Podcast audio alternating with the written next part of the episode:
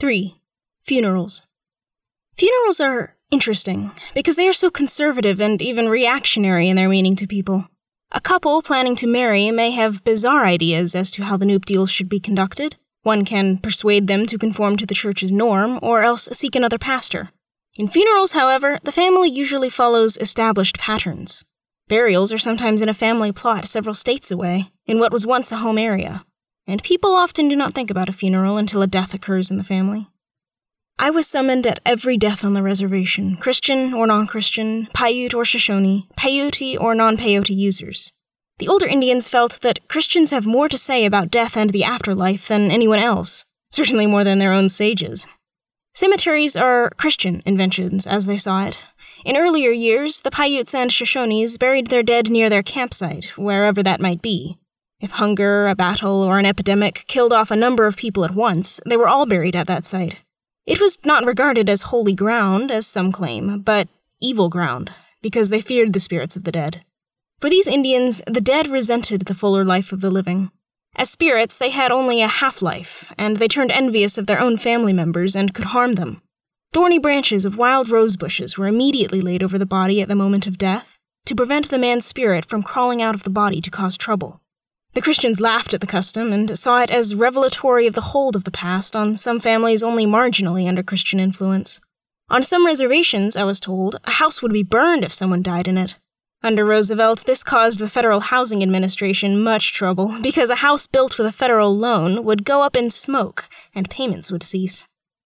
At Owyhee, as death approached, some families protected their cabin by moving a dying person into a tent pitched outside. This would be done even in zero degree weather with snow on the ground. There was no cruelty in this. The dying person would be kept well bundled and the tent warmed. There would be a dinner for all who came to the funeral. Usually a cow was butchered.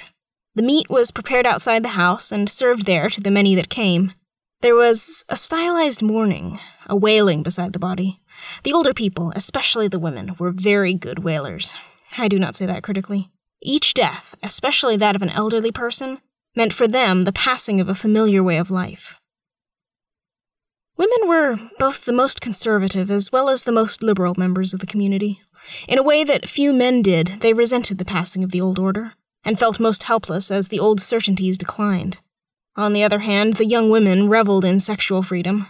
There were penalties for adultery in the old days, such as cutting off a woman's nose. I knew one such woman. She was not a pretty sight. It was a major penalty that discouraged lovers but the husband had to see his wife in that condition from then on. In those days, it was rare for an older woman to be an alcoholic. Many older men were, and the young men and women more so. Older women were disciplined workers, the mainstay of most non Christian families. The passing of the old ways distressed them. They were also concerned about others. Jenny Owyhee's daughter, Judy, herself an elderly woman, a Christian with a superb zest for life and a rich sense of humor, Married while I was there, a young man between 18 to 25 years old. He was tubercular and had a very limited lifespan ahead. He gave Judy a husband in his person, and she gave him a wife who cared for him tenderly, kept him happy, and provided a robust atmosphere which was remarkable. Indians did not share in the American conventions regarding the marriage of an old woman to a young man. Funerals brought the past to mind. At times, an old Indian would speak about the past. Not long after my arrival on the reservation, at a funeral dinner, one old Indian, a gracious and handsome man, summoned all present, speaking in Shoshone, to return to the wolf cult. The wolf, he said, was their true father. Even the white man's science, he went on, and the white man's schools taught that men were descended from animals. To him, their evolutionary dogma was a vindication of the ancient Indian faith.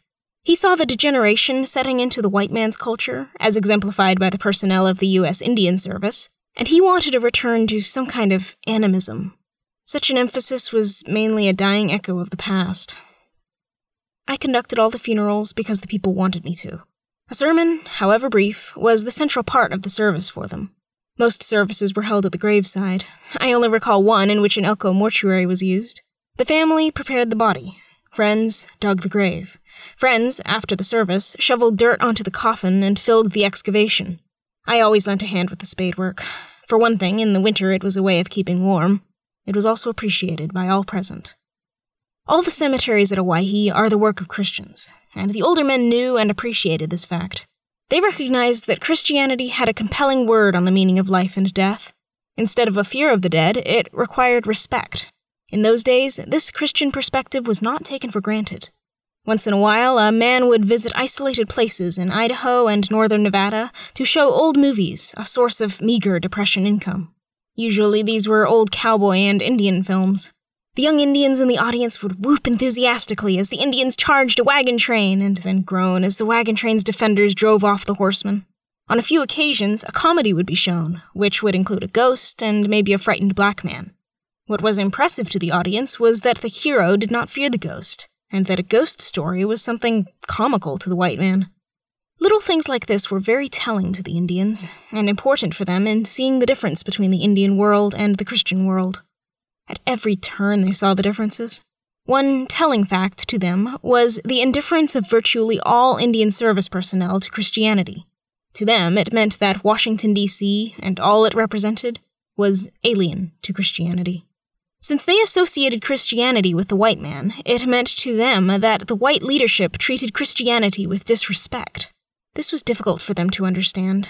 For them, a people and their religion were inseparable, the attitude of the Indian service told them of the white man's abandonment of Christianity. Then why was I there? What was the white man trying to do?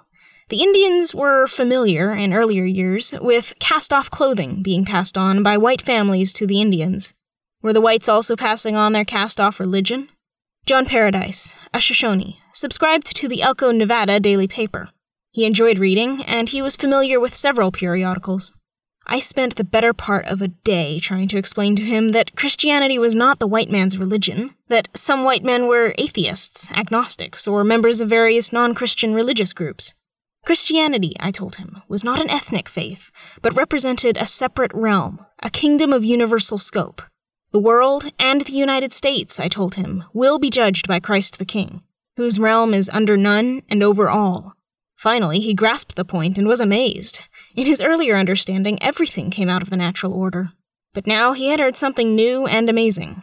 For the first time, he understood the thrust of biblical faith as an interruption of nature.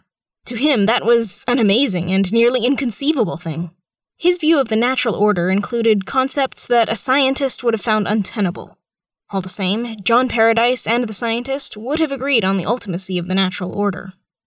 Many of the older Indians talked of the parallels to Genesis in their myths, the flood and Noah were in particular important to them, and they explained many things in terms of a universal flood. At the same time, the flood and other events were all seen as aspects of the natural order. The world was full of supernormal things, but for them, empty of the God of Scripture. They were as ready to avoid Christ and the supernatural as was Charles Darwin.